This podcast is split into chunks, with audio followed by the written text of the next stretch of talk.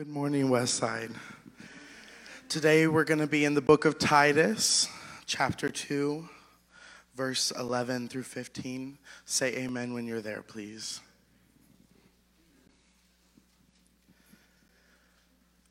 okay. For the grace of God has appeared, bringing salvation for all people, training us to renounce ungodliness and worldly passions and to live self controlled, upright, and godly lives in the present age, waiting for our blessed hope, the appearing of the glory of our great God and Savior Jesus Christ, who gave himself for us to redeem us from all lawlessness and to purify for himself a people for his own possession who are zealous for good works. Declare these things, exhort and rebuke with all authority. Let no one disregard you. This is the word of the Lord. You are here today. Doesn't the place look beautiful today, man? Absolutely. Thank you so much for all the volunteers who came out last week and decorated. And this is just an incredible time um, of the year. Uh, before we dive in, I just want to remind you next week on December 5th, we are going to be having our Kids Side program. And so they have been working hard at memorizing Bible verses, um, singing their songs, doing all of that stuff. So week. That's going to go down. It's going to be incredible, moms and dads. You guys can get pictures. Please come prepared for that. Listen, we always say this um, the Kidside program is not some cute thing that we look at and smile and go, oh, look at how those kids are so cute. The point of it is, is that these kids are learning theology. They are learning God's word. They're memorizing Bible verses. They know what Emmanuel means. And so, this is a moment for them to teach us what they are learning back there. So, please have that on your calendar and be prepared for that. As you can see, we are in the Advent season. And maybe you didn't grow up in church. Maybe you did grow up in church and don't really know what any of this means. I always love this time of year as we sort of pause and reflect on what all of this really means. And so, just from a basic level, what I want to do today is introduce what Advent is, what our topic is, and then what that passage of Scripture has for us. But the word Advent um, literally means the arrival of.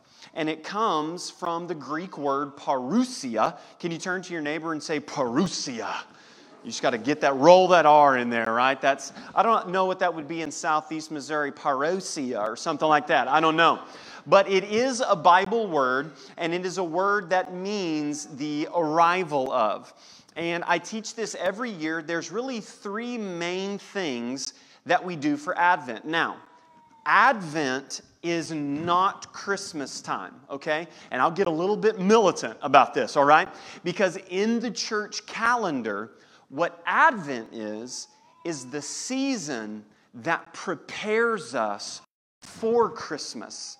So on December 25th, that begins the Christmas season and the feast and the celebrating. But what Advent is, it is the four weeks leading up to the Christmas time that allows us to anticipate and reflect on the coming of Jesus Christ. And we do that really three main ways. Um, Advent means the first one is this we look back to see what God has done.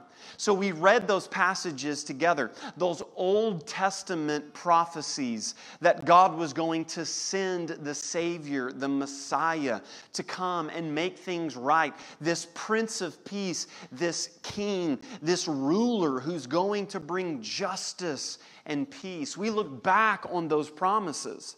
But we also look around during this season to see what God is doing. This is a good spot for an amen. One of the things that we believe at Westside is that God is always present and at work.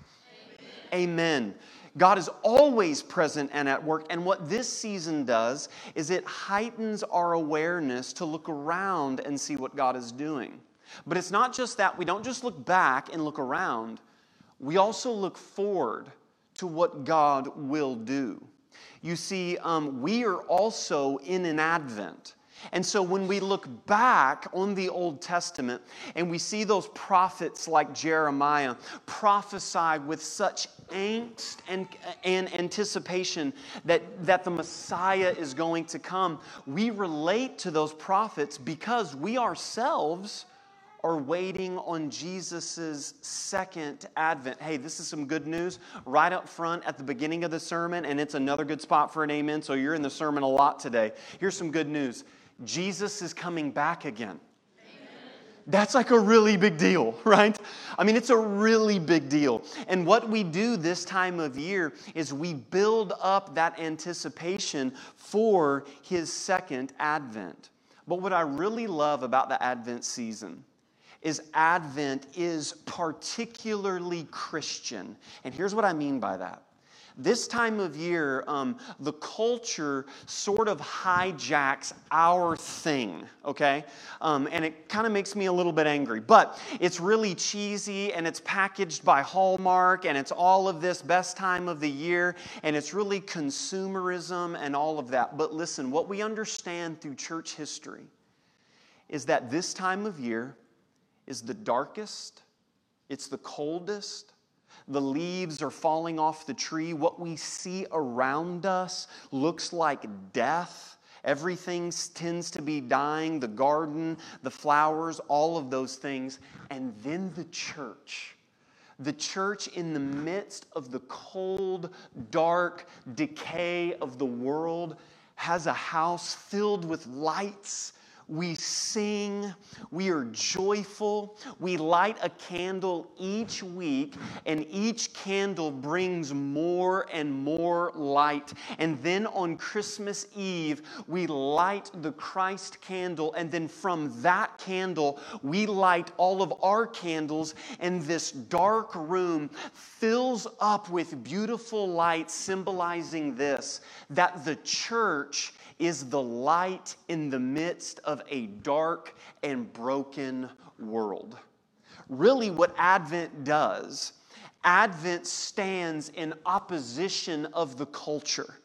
When we see all of the brokenness, all of the despair, and all of the chaos, the church stands tall and says, No, no, it is not always going to be this way because God is coming again. One of my favorite authors is a lady by the name of Fleming Rutledge. And Fleming Rutledge uh, specializes in writing Advent devotionals and books on Advent. And one of the things that she says in her book, A Means of Grace, is this. Please listen to this quote The church lives in Advent. That is to say, the church lives between two Advents. You see, Jesus Christ has come and Jesus Christ will come again. We don't know the day or the hour. And if you find this tension almost unbearable at times, then you understand the Christian life. We live at what the New Testament depicts as the turn of the ages.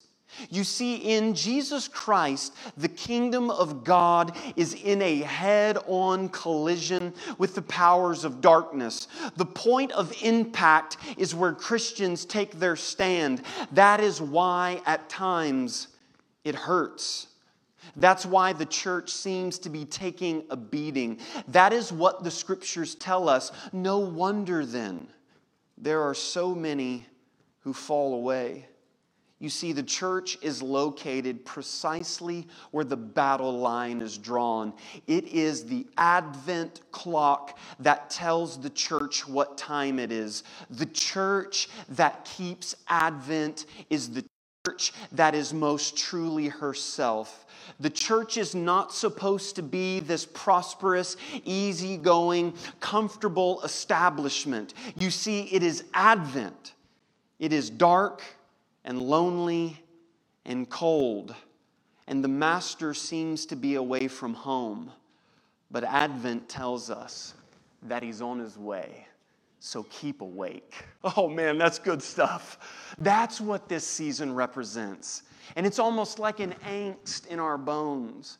And historically, Advent begins um, four Sundays um, before that Christmas day. And historically, what we have seen through the church is that each week represents a theme or a topic when we light those candles. So, from hope, love, joy, and peace, each one of these topics lead us to Jesus' birthday, his arrival, God in the flesh, that the author of the universe has written himself into the story and now comes and walks amongst us. So that's what Advent is. And today, our theme is hope as you had that reading and as we lit the hope candle. Um, I love that we have each one of these topics that lead us to Advent because each one of these words are so important. And I believe they are grossly misunderstood, especially the word hope. Um, I mean, hope is just grossly misunderstood. I even think about like my kids asking for something. Like, um, you know, I hope I get some candy. And then, you know, maybe mom or dad will say maybe. And then Piper Graham always says, ooh, maybe means yes.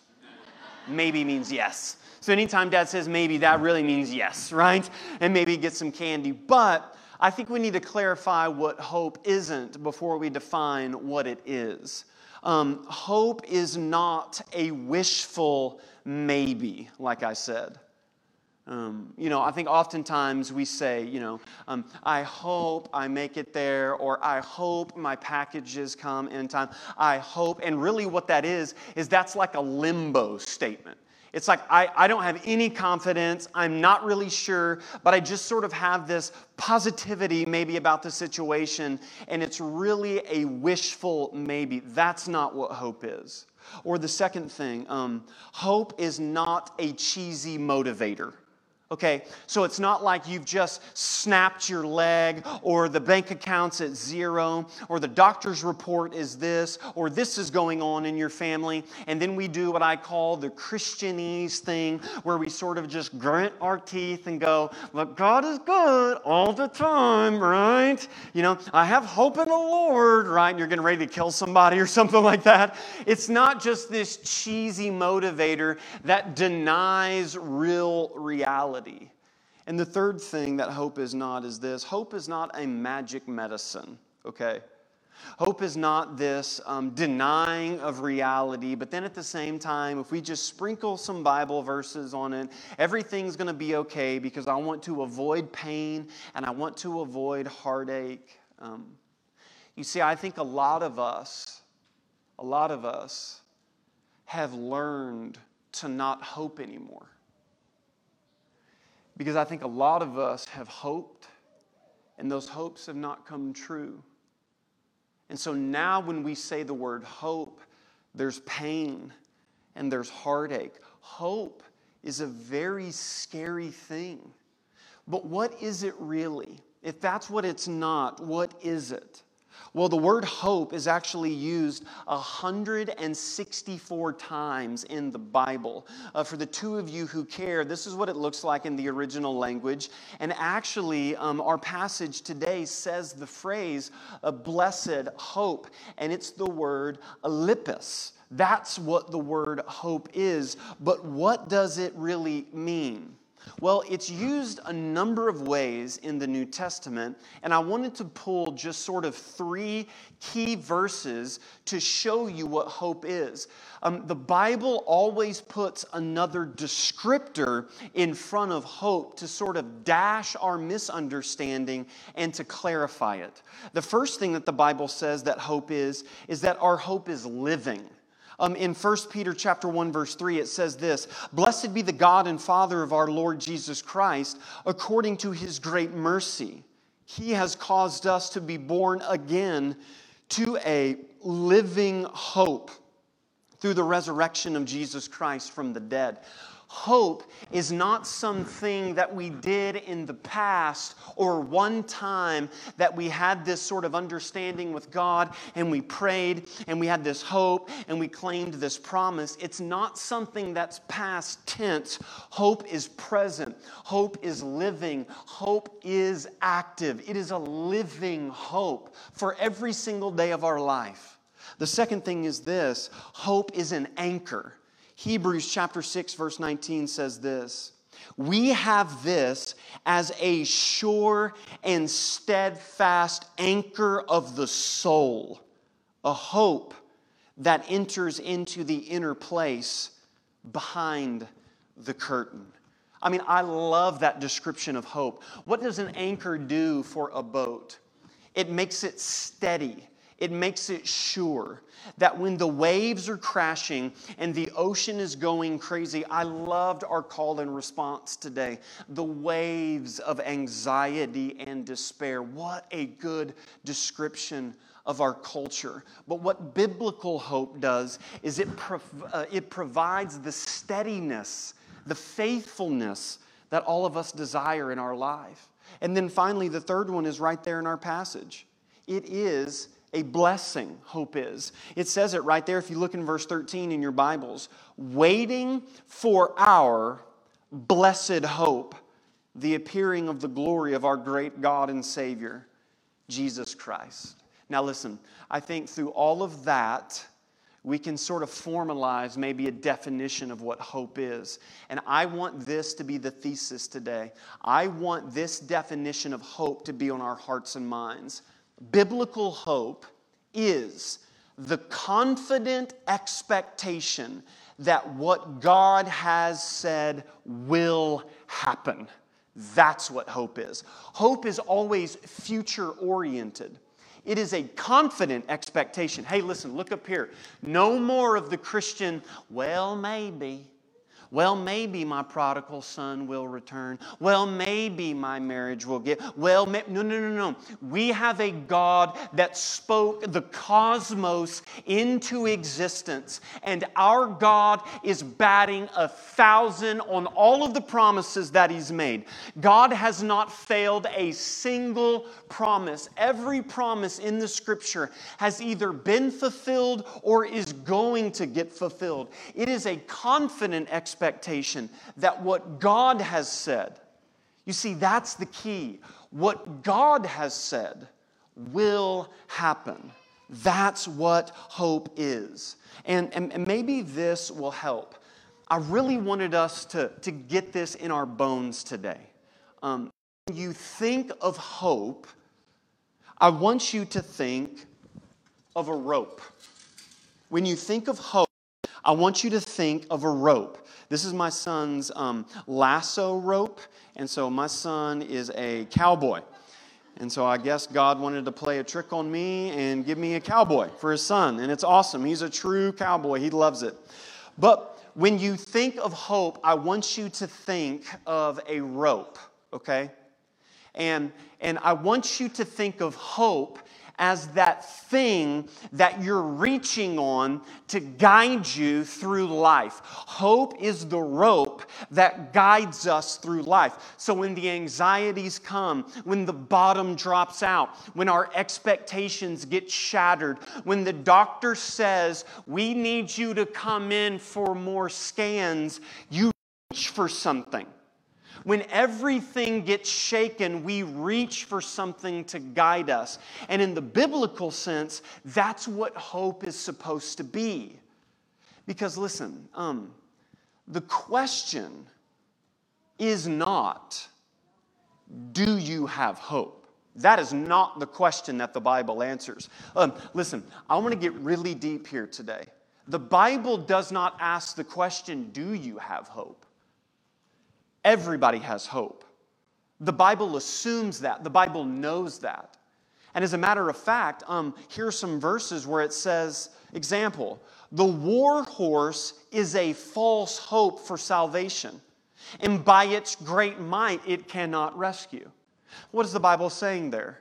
Um, that if you put your hope in technology, human advancement, man made strength, that's a false hope. That's not going to save you. The Bible, in another place, would say, Put not your hope in princes. Translation for 2021 Put not your hope in presidents. And all of God's people said, Amen, right? Amen. Goodness gracious. But sure enough, every election cycle rolls around, and then we begin to kind of say, you know what? I think this one's going to be a little bit different this go around. You know? Yeah, right. Okay. Or how about this? Put not your trust in exhortation. Set no vain hopes on robbery. If riches increase, set your heart not on them. What's the Bible saying? Do not put your hope in money. The thing, hope is a rope that guides you through your life. That it's the thing that you reach for to pull on. That when you're down in the pit of despair, and listen, if it's in anything money, other people, relationships, your performance, all of those things that is a failure. The Bible does not ask the question, Do you have hope? Wrong question. The Bible asks the question what is your hope in? What is your hope in? Or, better question, what is your rope tied to? What is your rope tied to? What is your confident assurance in a life that the only thing that you can expect is the unexpected? You see, the Bible says, not do you have hope, but what is your hope in? And look at what the psalmist says in Psalm 42. Go back to that verse. It says, Why are you downcast, O my soul? Why are you in despair? Why do you not have hope? And then it says this hope in God. Put your hope in God. Tie your rope to God and His promises, which now leads us to our passage. You see, now our passage begins to break down for us what our hope is actually tied to. If you look in chapter 2, verse 13, what Titus is, it's a letter written from the Apostle Paul to this guy named Titus, who's a church planner there in Ephesus big growing church, wealthy market center, agriculture, technology, all of that. Some scholars believe that the church in Ephesus was about 10 to 15,000 Christians. And Paul is writing to Titus, the pastor, assuring him how to lead God's people.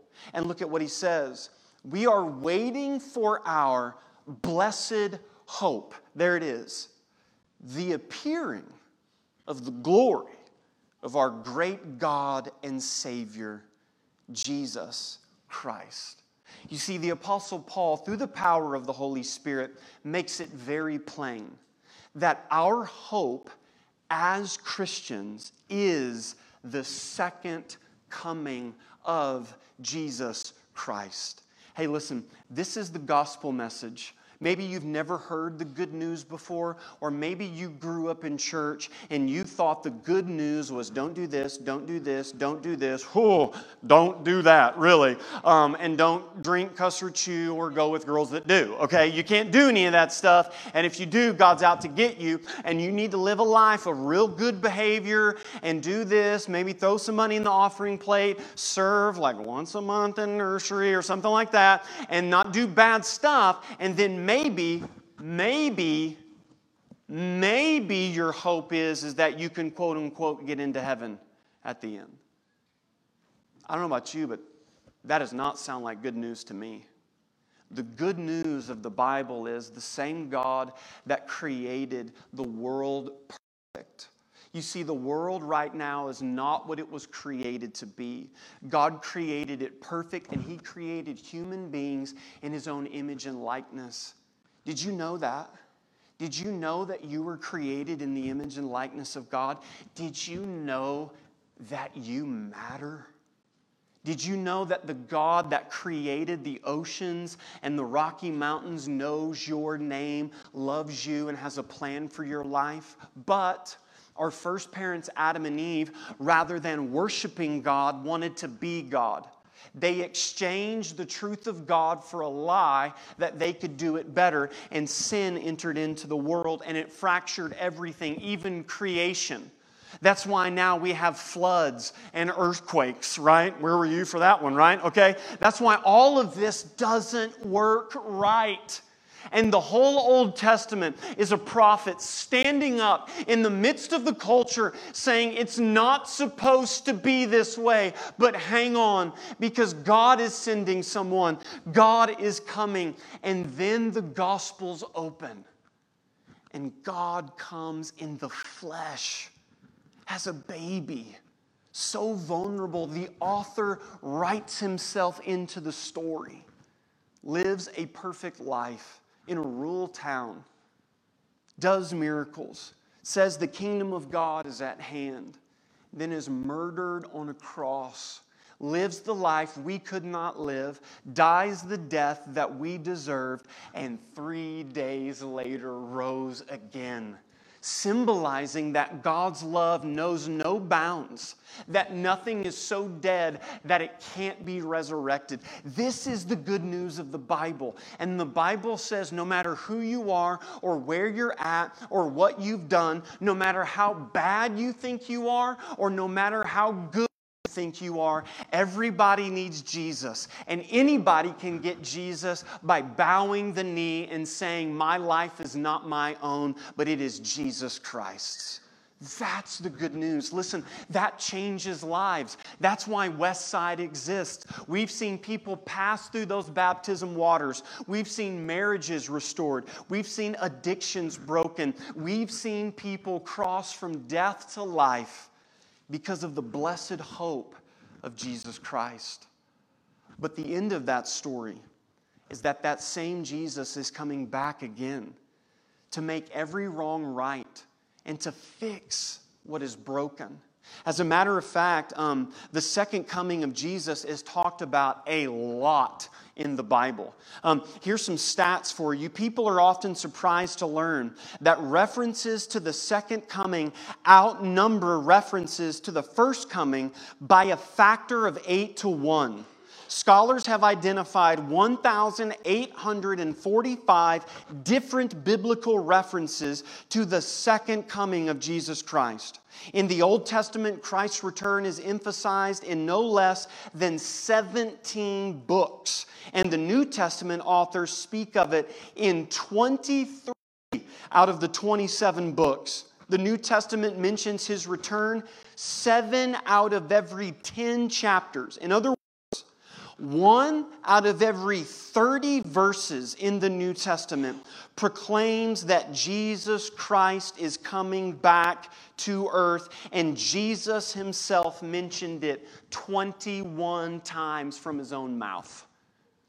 The Bible makes it very clear that our hope, that our rope that we use to guide us through life, better be tied to the confident assurance that Jesus Christ will return again.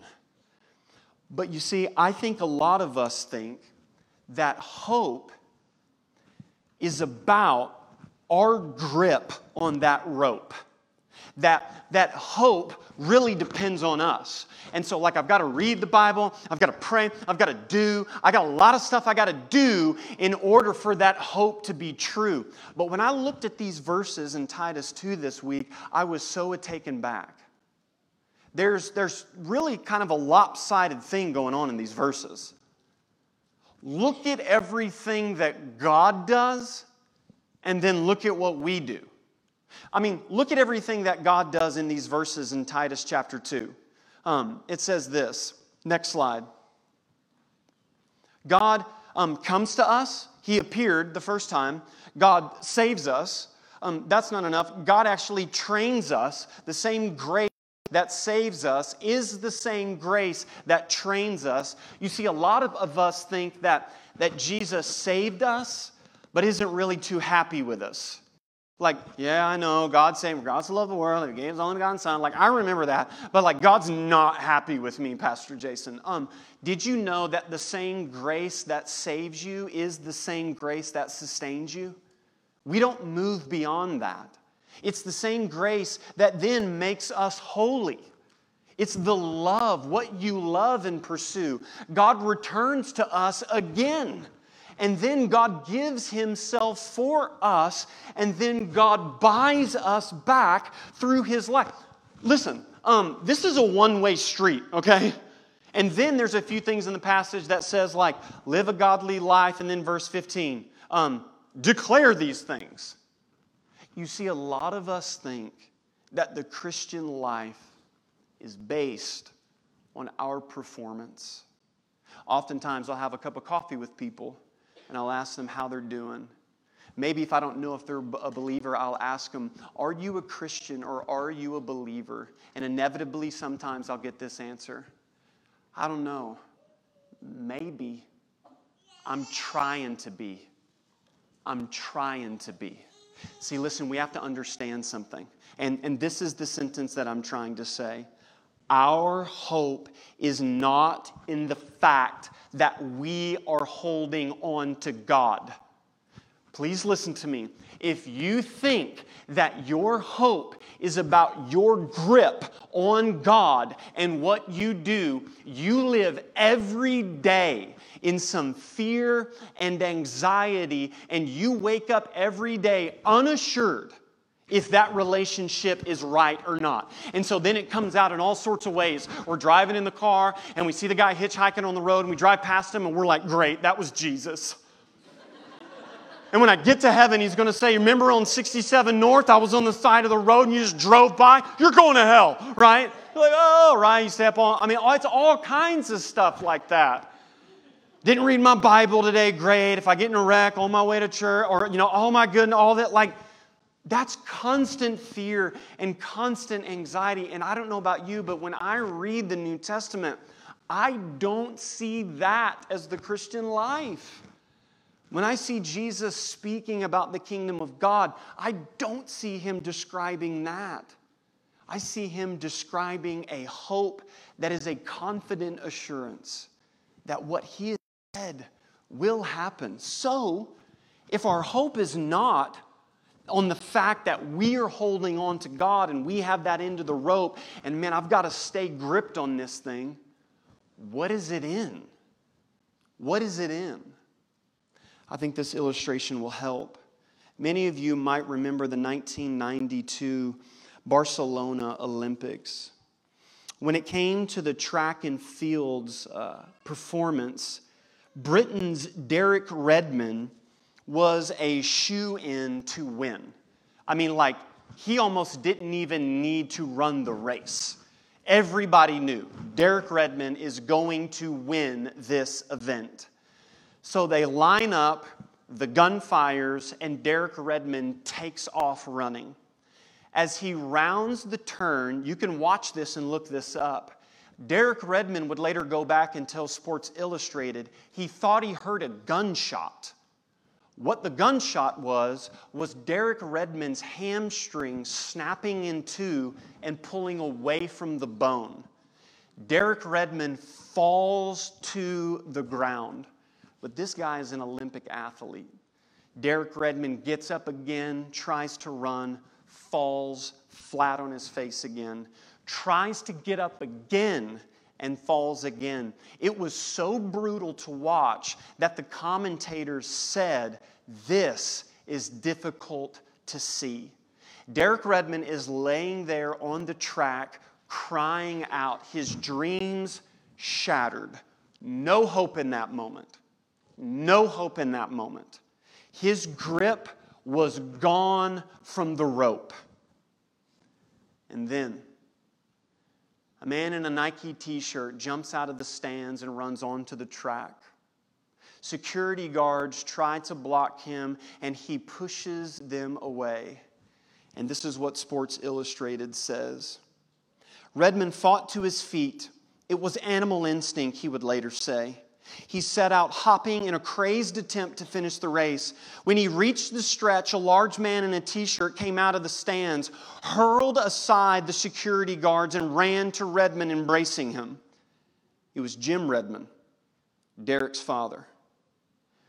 You don't have to do this, Bubba, he told his weeping son. Derek said through tears, Yes, I do. Well, then, Jim said, We're finishing this race together. And they did.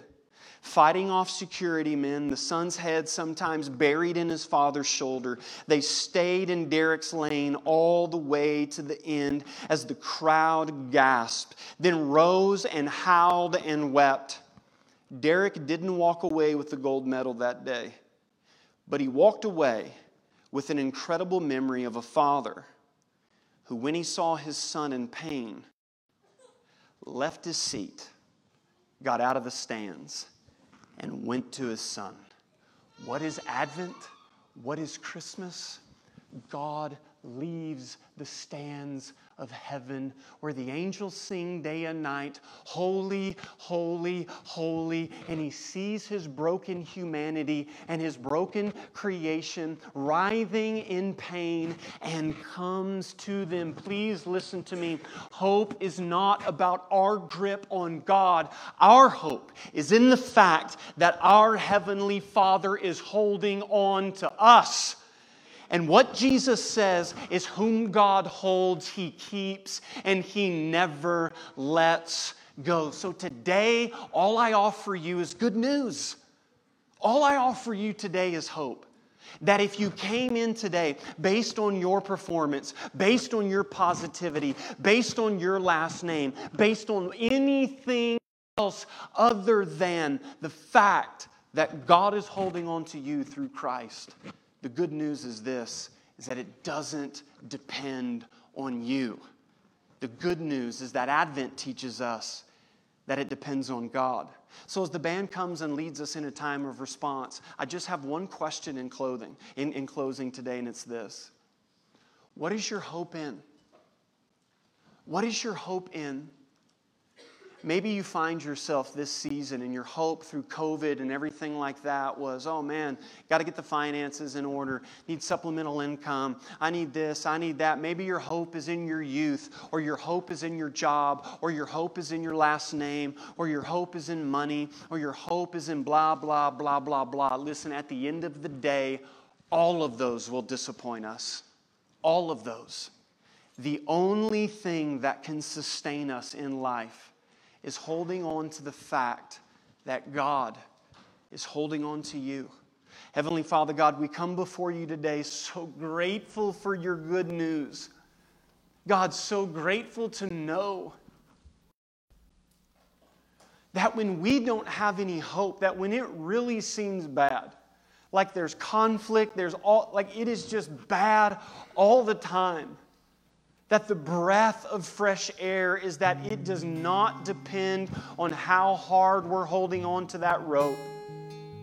What it depends on is your grip on us. And what Calvary shows us what a blood-stained cross shows us is that nothing can separate us from the love of God that is found in Christ Jesus. Death, nor life, nor angels, nor demons, nor nakedness, nor famine, nor suffering, no things present or things to come. Nothing can keep us from you because you left the stands of heaven.